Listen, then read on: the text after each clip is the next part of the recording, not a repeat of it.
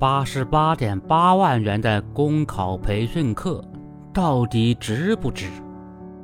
近日，网传中公教育推出八十八点八万元的公务员考试培训课。网传海报显示，该定制课采取一对一、随报随学，提前一周预约，累计课时最长七百二十小时。进入面试后，还有累计十八小时的一对一的课程。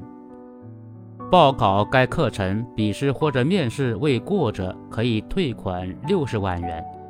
此外，海报上还有十八点八万元的定制课，与八十八点八万元的课程相比，在一对一天数、授课课时长短等方面有所区别。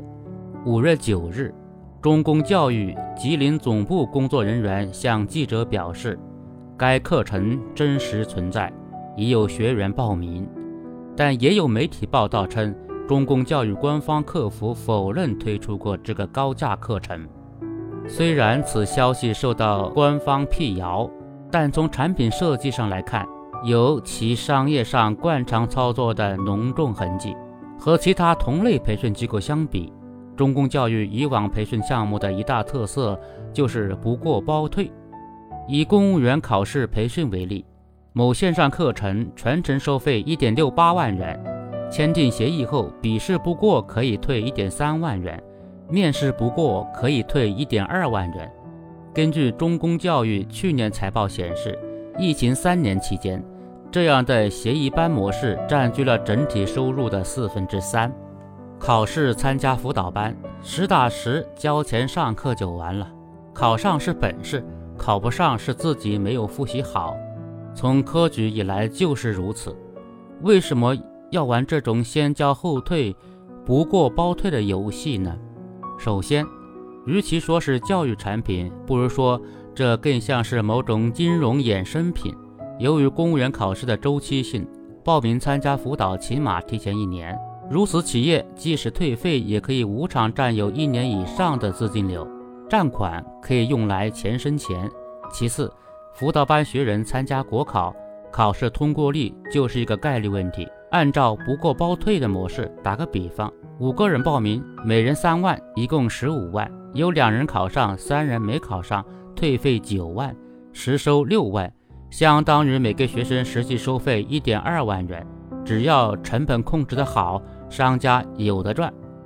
因此。在各种眼花缭乱的考生优惠方案背后，是由企业精算师和现代金融业联手构筑起的资本运作故事。当然，遇到宏观经济形势变化，这种模式也会受到冲击。据媒体报道，中公教育退费难问题近来备受关注，承诺不过包退，一次性退款却变成了分期，分期退款也不按时到账。社交平台上有大量申请退费的网友分享自己的维权经历，不少人直接起诉至法院。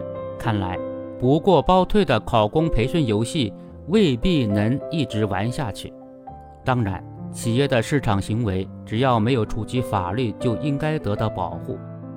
值得观察的是，企业如何准确拿捏社会上的考公心态，把它变成了一件有利可图。